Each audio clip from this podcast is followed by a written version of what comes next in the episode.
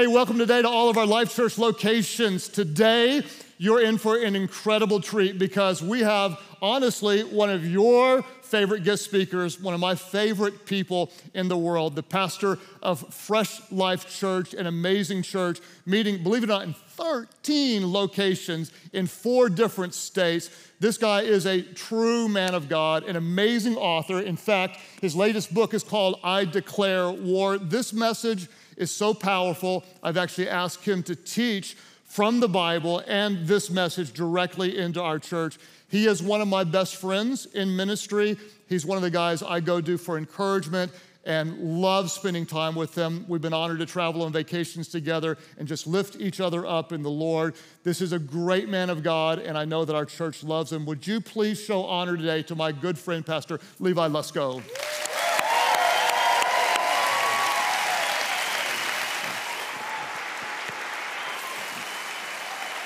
Come on. Life Church. How are we doing today? Doing well? Man, this is such a privilege and such an honor to be here with you at all 34 locations, including the brand new Mansfield, Texas. Come on, the newest church in the Life Church family. And to anyone everywhere online, uh, just thank you for being here, especially if it's your first second time at the church. You've come with a friend, invited. They've been trying to get you to come to church for a long time. Thank you for being here. Come on, let's hear for our first time guest at church this weekend. This is a special place, and God is doing something so powerful here in your midst. So make sure you come back, get plugged in, get on a team, get in a small group, and be a part of what's happening because this is world changing stuff here that y'all are part of. I mean, just come on, don't take it for granted. It is extraordinary and magnificent and right back at you, Pastor Craig and Amy, all that you were saying, how much you mean to us. I'll get choked up, choked up if I talk about it. But just uh, in my phone, the automatic reflex in a challenging season, and a hard moment, is to call you and get counsel and have you speak life into me and our family and your example. I mean, I don't know what's, what's got more members, the church or your family, but. Um, in that, I mean, just to think about, uh, we have someone to look up to at a season ahead of us in what it looks like to successfully raise Christ followers in the house. And um, I'll just say this, you know, before I get into the message, which I cannot wait. I'm ready to preach this week. But uh, to talk just for a moment about, just to give you context on what you're a part of, we are at a historic time in history because this year marked 50 years since the moon landing. And I know it's a controversial thing, and there's more people than ever that don't believe that there is a moon or that the moon landing ever happened.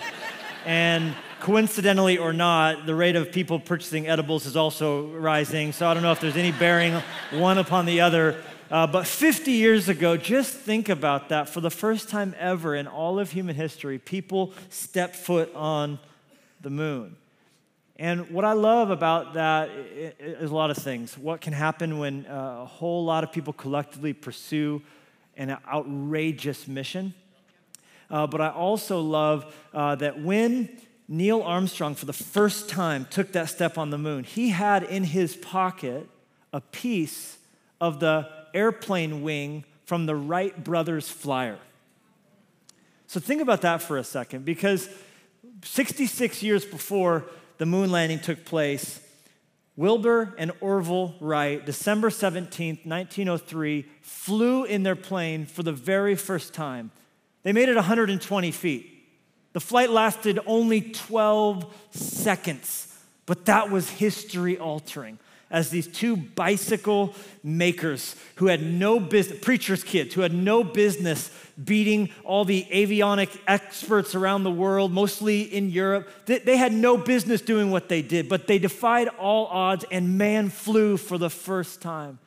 66 years later, we went from 120 foot long flight to a quarter million mile voyage to the moon. Never flown before in all of history, and only 66 years later, we go from flying for the first time to flying 238,000 miles. And when Neil Armstrong landed on the moon with that piece of the wing of the airplane in his pocket, what he was saying was humbly, the only reason we're here is because of who came before us. We would not be here if it weren't for those who have come before us. And what I, the reason I, I God put this on my heart to talk to you about this week before we jump into our Bible study is this. I think history will bear witness that you are a part of a spiritual kitty hawk here at Life Church as you have developed the tools and the resources in your 120 foot long flight, Pastor Craig in the YouVersion app, in church online, in the open network, in the sermons we'll just give away for free, in pioneering with at the movies, and all the things and all the, all the things that you've taken flack for, and the shots you've taken, and the personal toll on your family, and the difficulty and the complexity of having no business doing any of the innovative things that you've done as you've flown 120 feet and then willingly said to the world, Here are all these things, and now we get to come along, all future generations and church planners planners and pastors and leaders around the world who listen to your podcast and rip off all your sermons and and we get to go to the moon because of what you've done. And I want you to understand that every one of you who give and serve and make a difference here, you're loading up our pockets with your airplane wing.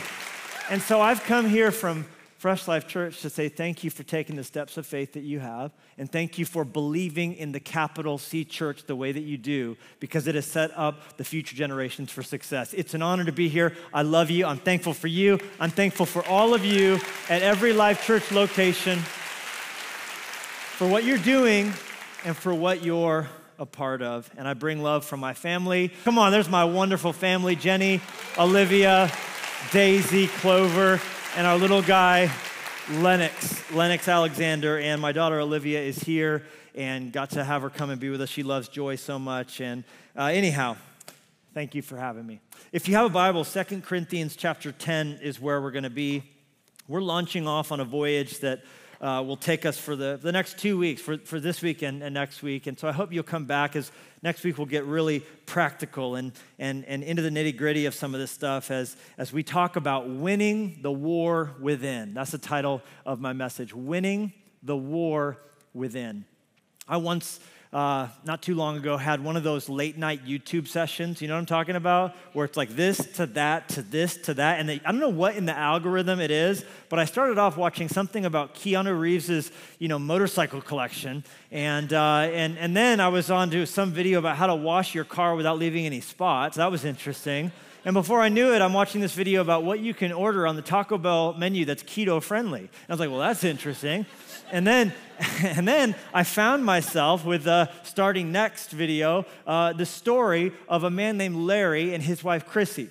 And they were talking about how, in the video, about how they loaded up their, their snowmobile, uh, and their, their, or it was an ATV rather. They loaded up their ATV on the back of his pickup truck, and they were, they were going out for an adventure. It was snowy where they lived, and I can relate to that. And, uh, and they came up to a river, and they were going to cross the river on the truck and, and, and drive out across the ice. Now, side note, in Montana, where I live, uh, you see people all the time in the wintertime doing this thing called ice fishing. These are people that are not that smart, all right? They go, they go out on the ice, and my friends have said, You gotta come ice fishing with us. And I'm like, Nah, I have no interest in that. It seems freezing. They go, No, we build fires out on the ice. And I go, Well, that's not smart. Uh, that's why the population's so small in Montana, right? So, and they, I said, How do you know it's, it's thick enough to, to drive on? And they go, Oh, well, if it's a foot thick, you can drive a truck across it. If it's three to four inches, you can be on an ATV or a snowmobile. If it's an inch thick, it can support a man. And I say, So you say. And well, in the video, Larry was talking about how he was looking at the ice and he thought it was thick enough for the truck, but then he goes, you know what? Let's just take the ATV and get that and load across. And so pretty much, pretty soon they're, they're out there flying across this ice. And, and he says it was awesome until it wasn't. When he heard the sound of the cracking, and then the ATV stopped, dropped, and rolled straight into the water below. Now, he and his wife, wearing the clothes and the boots that they were, found themselves unable to do the only thing they needed to do, and that is to get out of the frozen water. They were at the edge of the ice, but they just couldn't, they couldn't get purchase. Their fingers, they couldn't, they couldn't do anything to get themselves out, and they began to feel themselves sinking. And Larry realized at a certain point, this is it. We are going to die here today. Now, spoiler alert, they did not die because I was watching a video of him tell the story, right? Some of you, some of you caught that. Some of you look real concerned. Uh, We'll talk about Larry and Christy in a moment. But what I can say is, I can relate to how they felt dealing with something that they felt powerless to do anything about. Now, I don't know how that hits you or how you relate to it or on what level. Uh, when I say it's time to win the war within, it's time to declare, well, I don't know what that hits you. Uh, I, know for me, f- throughout much of my life, uh, I relate to it when I, when I think about bad moods. Falling into the ice, being unable to get out, that's, that's what it feels like to me to be in a bad mood. Or, as I call it in the book, becoming a version of me that I don't want to be. But I've seen it happen. And I've, I've actually caught it on the back end where I'm driving home from work and I'm replaying conversations and I'm, I'm thinking about how I was in meetings and just kind of the huffy, kind of self, you know, focused, entitled, just mercurial, right? I, would like to think I'm like Steve Jobs as a leader in the brilliant way, but really just in the mean way. You know what I'm talking about? And, and just driving home going, why did I do that again? Why didn't I listen more? Why didn't I ask more questions? Have you ever been there? Have you, ever, have you ever been falling asleep next to your spouse after a fight and you just go, why, why did I take that bait? Why did I allow my buttons to get pushed in that way? I saw it coming on. And in those moments, it's almost like when you're driving, like I, I used to live in California, we would drive to Mexico sometimes and you'd see like four highway exits until the border, three highway exits to the border. If you don't want to cross the border, get off now, get off. It's almost like that when you're falling into a bad mood, isn't it? Three highway exits until you're in a bad mood. Get off now. Stop now. Humble yourself now. The Bible says no temptation can overtake you except which is common to man. And every time there will be a highway exit off on the way to being in a bad mood. But when you see those things flying by and for whatever reason you refuse to yield, you refuse to humble yourself, now all of a sudden, bam, you're in a bad mood. Then the enemy swoops in with the lie that you're stuck there. And so we sort of tell ourselves, like, well, there's always tomorrow. You know what I'm saying? Like, like this day's no good, y'all. This day's bad. I'm in, I'm, what do you say? I'm in a bad mood. Now, why do we think that once we're in it, we have to stay there? Why do we think that once we're in it, there's no way out of it until the reset button of midnight? You know, just got to go home, put some sweats on, call Ben and Jerry to come on over, right? Hang out for a minute, right? Because there's, there's always tomorrow. I think it's because we misunderstand what Jeremiah the prophet did and didn't mean when he said God's mercies are new every morning.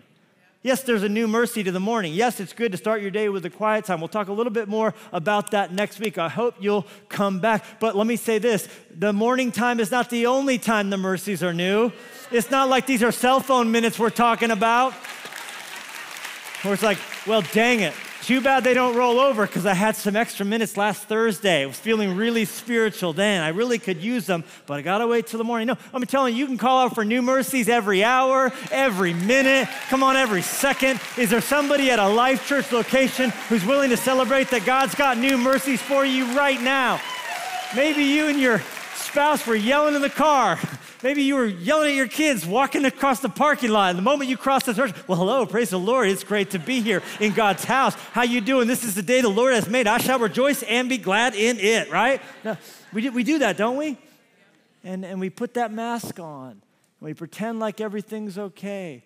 And really, on the inside, we're hurting and, and we're stewing over what we've done. I, I, I've struggled with moodiness for a long time. You know, but the saddest for me is watching my kids sleep sometimes. Maybe on that day where I wasn't super attentive. And then all of a sudden, I kind of come to, I'm like, what am I doing? And, and I, I go stand in their doorway, and, and the, your kids look so peaceful when they're sleeping. And when they're sleeping, you would almost do anything for them to wake up and make some noise and go spill some Legos on the floor or whatever it is, right? And you see the little art project they were trying to show you on the counter, and you're like, what was, what was I thinking being on my phone when I could have been present there for that? And you just, you have such, you, you want to redo the day. You want to mulligan on that morning when you were so focused on the social media scroll and on this thing and on that thing at work, and you realize all of a sudden, with, with, with stunning, sickening clarity, what really matters and what is made of sand. And I got so sick of it, you know, even f- seeing success in some areas of my life, but seeing just still failure I was struggling with others, feeling like Larry and Chrissy at times when these moods would come over me, being feeling almost powerless to get out of it. Maybe you don't, you know, relate to me on, on those struggles, but I think the reality is we all have battles that we're in. Because you know, we know about the devil. He's kind of a punk, he's the worst. And, and we know that the world brings tribulation and brings temptation and difficulty. But the truth is, the most difficult war you will ever wage is the one with yourself. Me, myself, and I. There's where my real problems lie, y'all, right? And I don't think I'm the only one because Paul, who wrote 13 out of 27 books of the New Testament and planted churches all over the Roman Empire, he said, What I want to do, I don't do, and the stuff I do, that's the stuff I don't want to do. I like how the Passion Translation puts it when he said, and I quote, I'm a mystery to myself. Anybody feel that way a little bit? Like, what's, what's wrong with you? I don't get you. I don't get me either. I'm a mystery to me. For I want to do what's right, but I end up doing what my moral instincts condemn. How relatable are those words? And because of that, that's why I decided God put it on my heart to declare war, and I want you to join me. Not in declaring war against me. I, I, I got enough problems. I want you to declare war on the version of you that you don't want to be. I want you to identify that person. I want you to name that person. I gave the version of me, I don't want to be a name. I'll call him evil Levi, right? Because you can rearrange Levi to spell evil. You gotta name that version of you so it can't claim you. You gotta take that fool off the guest list and call it out when you're becoming her, when you're becoming him. And in declaring war, I'm telling you, a power will rise. I'm gonna read to you a little passage of scripture from 2 Corinthians 10 as we learn about how Paul, who it was a mystery to himself, waged war. He said this in 2 Corinthians 10, starting in verse 3. If you didn't bring a Bible with you to church, uh, we got the verses on the screen for you. He said, I do live in the world, but I don't fight my battles the way the people of the world do. The weapons I fight with are not the weapons the world uses. In fact, it is just the opposite. My weapons, someone say, my weapons. No, no, say it with sass, y'all. My weapons have the power of God to destroy the camps of the enemy. Man, I destroy every claim and every reason that keeps people from knowing God. I keep every thought, someone say thought, under control in order to make it obey Christ. And Jesus, we pray you just speak to us something powerful, something fresh, something we need to hear through your word.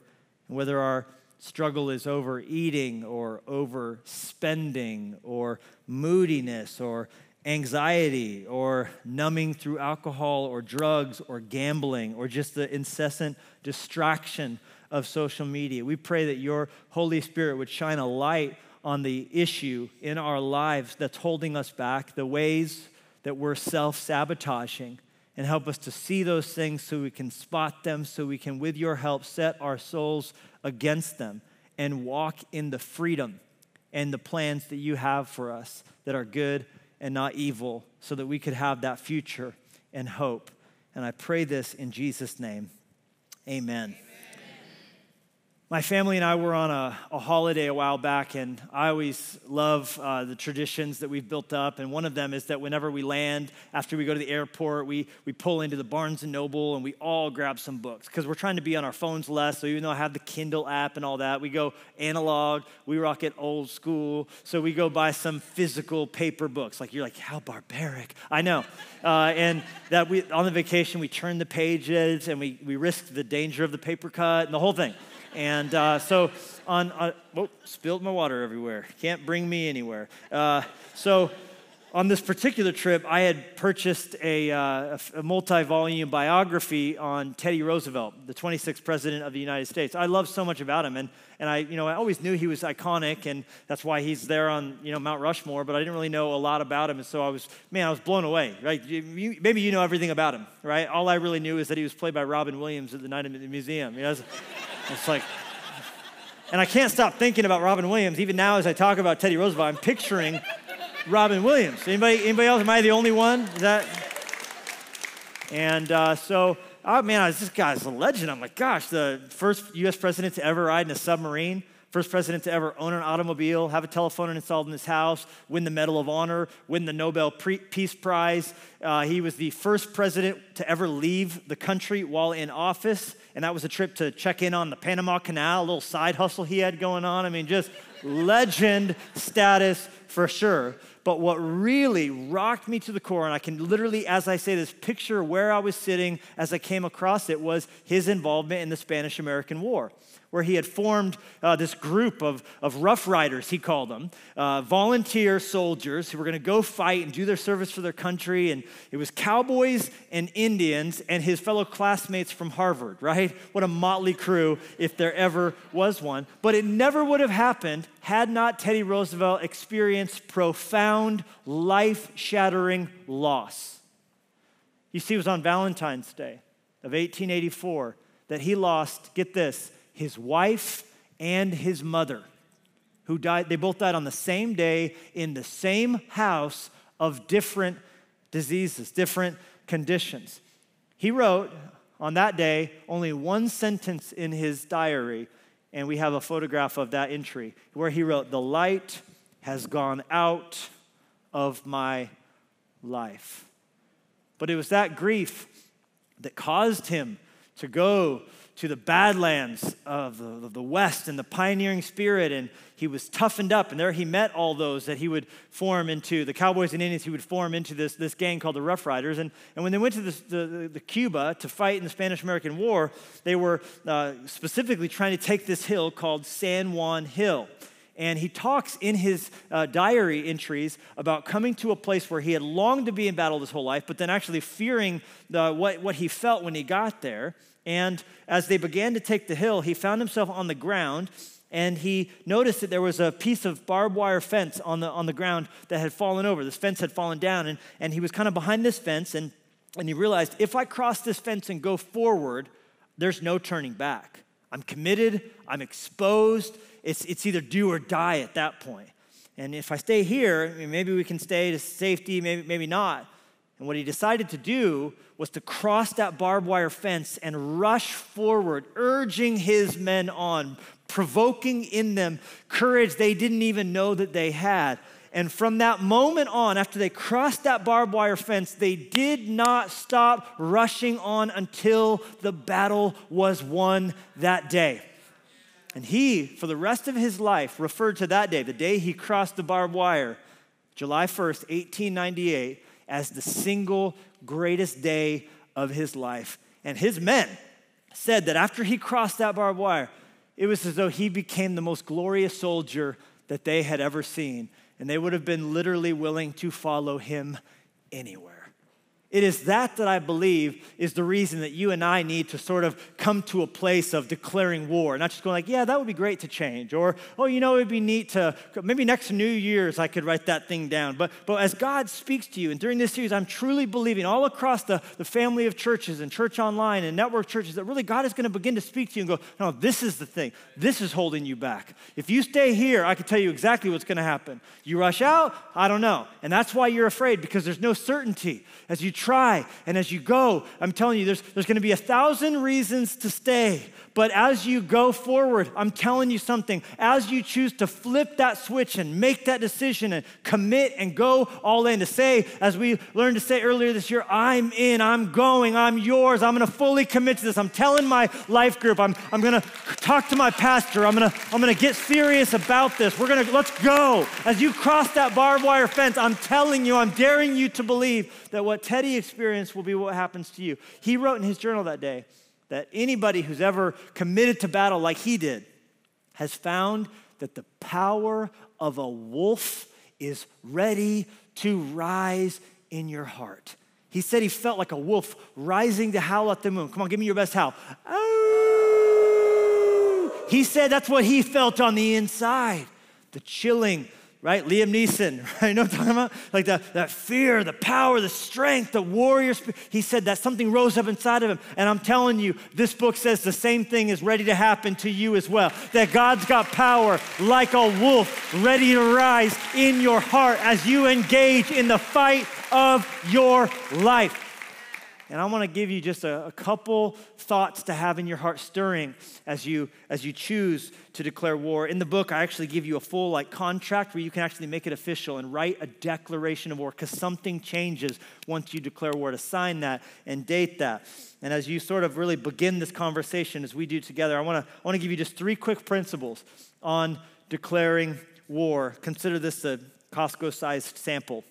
And if, if this blesses you, get the book. The chimichangas are on aisle 17. All right, number one, jot this down. We having fun?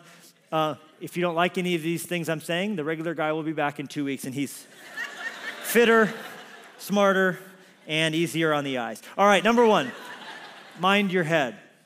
If you want to wage war, you gotta go where the battle is the hottest, and that will always be in the strongholds. You'll never really see what, what God has in this life for you if you don't take out the strongholds. The battle in Teddy Roosevelt's story was the battle for San Juan Hill. Elevated positions always give the enemy superiority. That's, by the way, why the space race was so important to Kennedy and the nation. It was to control the high ground of the moon because the fear with Sputnik and the whole thing about the, the, the, the, Soviets getting the moon was that they'd be able to rain down missiles anytime they wanted to because they would have the high ground. The reason we have the most powerful military in the history of the world is, is in part because we control the skies. And now, come on, let's just thank God for those who serve in the armed forces in, in our day, especially here at the church.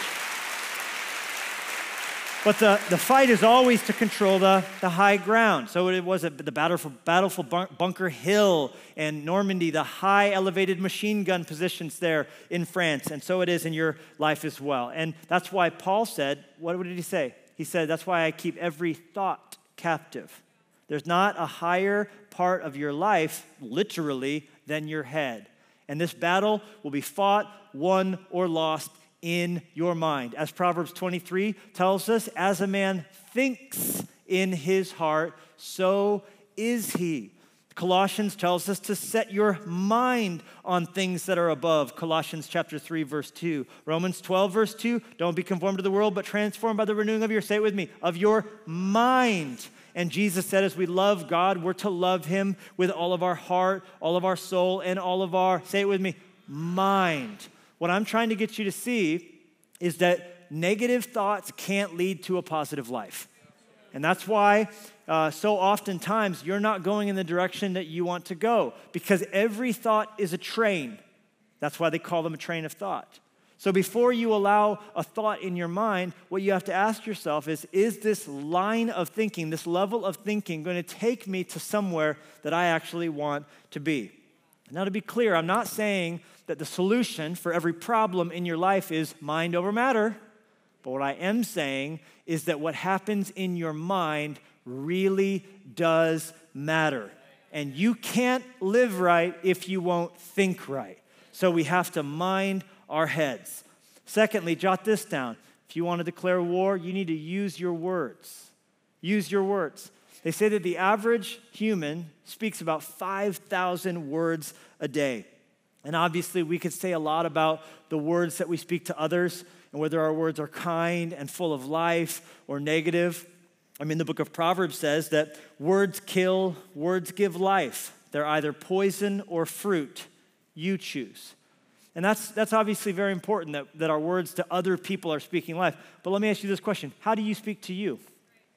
Because when I'm frustrated driving home from work, and when I stand in the doorway watching my kids sleep, and after uh, a fight with my wife that I wish I hadn't, uh, you know, fallen into, so often the way I talk to myself is to berate me and to say, God, you idiot, Levi, why would you do that? And how could you be so dumb? And I talk to myself in a way I wouldn't talk to any one of you if you came to me for counsel. And I'll never forget the day that God really spoke to my heart Levi, you're not coaching yourself, you're just berating yourself. So I fired myself on the spot. Levi, you are fired. you're fired. But fortunately, there's an opening in the, in, in the department. In, the, in, the, in, this organization, there's an opening. We don't have any room for a, a full time critic. Sorry. There's no room for that in this life.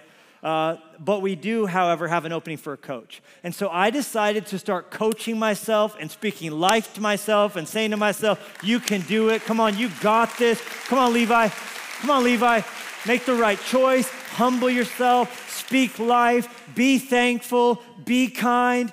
And I encourage you to do the same thing as well. Coach yourself to life likeness because words create atmosphere around you, and they can either be full of faith or be full of doubt. Your words will either unlock a life you love or a life you loathe. And my encouragement to you is this if Jesus Christ is the Lord of your life, he should be the Lord of your lips as well. So use your words for good and not for evil. Well, third and finally, this week, as we begin to wrap this up, I want to encourage you to keep showing up, to keep showing up in the battle, to keep showing up at church, to keep showing up in your small group, to keep showing up in your marriage, to keep turning up and keep showing up and keep turning up. And when you fail and when you fall, because you will, to get back up and dust yourself off and go another round. Don't quit, don't stop. You got this. Come on. I love, I love stories of perseverance, especially in business and cre- the creative world. Uh, I have in my pocket a Leatherman knife. I came across uh, the story of the, the man who started the Leatherman Corporation. Tim Leatherman's his name. He had this idea for a, a pair of pliers that would also have a pocket knife on them. That didn't exist at one point, and so he thought, I'll make it. Turned out it was harder than he thought. And he spent almost three years working on it till he got the patent. And he hit a low point on his 30th birthday, crying in his garage, couldn't get it to work. But finally, he was issued a patent. The United States Patent Office gave him a patent on the first ever Leatherman knife. And then he had to try and sell it, but no one would buy it. He went to store after store. He went to the US Army. He went to the Stanley Company, just all over. He received 500 rejection letters for his. No one wanted to buy it because it was too much of a knife for the tool company and too much of a tool for the knife companies. So he almost hung the whole thing up until a friend encouraged him to send one more letter which he sent to the store Cabela's. And they said, hmm, We don't know. We'll, we'll buy a couple. We'll do a test run. And they purchased a few thousand dollars of, of, of this tool. And it was such a smash hit, such a smash success that this now has created a brand new category, the multi tool. And it's a billion dollar a year company with something like 35 different models and 400 employees at this company. It's such an absolute success story. And I think his story of eight years of perseverance really shows what it takes to win the war. Now, before we pray, and we're about to, you might be saying to me, that's all great, Levi. Keep showing up, got it. But what about Larry and Chrissy? Because, man, we need to know how they got out of the ice. well, as the story goes, just before they drowned, Larry, in the video I was watching, talked about how his hands fell to his side and he realized he had a Leatherman in his pocket. And he opened it up and made pliers out of it, and he was able to grab it and stab the edge of the ice and pull him and his wife out. And at the end of the video I watched, it showed him and meeting Tim Leatherman and thanking him. And all I could think of lying in bed watching this video was this eight years, this guy kept going and kept going and kept going. Turned out it wasn't just his life he was saving. And the reason that you need to not give up in the war that you're in is because God is going to keep you alive so you can bless somebody else. It's not about us, we're here for others. Yeah, yeah, yeah, yeah, yeah. You need to win the war within. But don't forget, you're not the only one fighting a difficult battle. Would you pray with me? Every head bowed, every eye closed. All of us just letting this sink in, receiving what the Spirit's doing. If you're here today and God is so moved in your heart that you would say, I want that wolf to rise. I want to declare war. God speaking to me what that is, or I'm open to Him revealing to me what that is. Could I ask you to raise your hand up? Every location, every location, every location. Church online, raise your hand up. Bless these, Father. Give them strength and courage. Help them to keep showing up, to use their words, to control the high ground of their minds. You can put your hands down. I want to now ask is there anyone here today this week and you've never said yes to Jesus. And that's the decision you need to make. It's not some modification to your words or your thinking, it's for you to have a whole brand new heart, to have a heart transplant, where because of what Jesus did on the cross, you receive his life in you. So that when you die and stand before God, it's not good works you're trusting in, it's not church attendance or Bible verses you've memorized as a child. It's the fact that the sinless, spotless Lamb of God died purchasing your sins, paying for you and then rising from the dead, bringing you new life. And if you're here today and you would say that the Holy Spirit's knocking on your heart, we want to give you space and time to make that decision. Jesus loves you and died for you. If you confess with your mouth and believe in your heart that He is Lord, He will save you. And right now, God is working on you, knocking on the door of your heart. And if you open the door, He will come in. So I want to ask you this question Would you like to receive Jesus as your Lord, as your Savior, to have hope, to have power, to have peace? If that's you I'm describing, I'm going to ask that you would raise your hand up right now. Come on, every location, raise your hand up if you're receiving Christ. Come on, church, celebrate with us as people are receiving Jesus. Raise your hands up. Every location, church online, click that link right there at the bottom of the screen. And we want to pray with you. Come on, heads bowed, eyes closed. If you're ready to receive Jesus, you raise your hand up. Pray this prayer with me. God will hear you. Church, say this with us Dear God, I know I'm a sinner. I can't fix myself, but I believe you can. Please come into my heart and make it new. Thank you for new life. I give you mine. In Jesus' name I pray. Amen. Come on, let's celebrate with all those making that decision. We'll see you next week, Life Church. Hey, thanks for joining us here at Life Church. You know, as a church, it's always our desire to help you take your next steps in your relationship with Christ, and we'd love to be able to do that. All you have to do is go to life.church slash next, and you can find all kinds of resources to help you in your faith journey. And if you've been enjoying our messages, all we ask is that you would subscribe and be a part of our community. Again, thanks again for joining us, and we'll see you next time.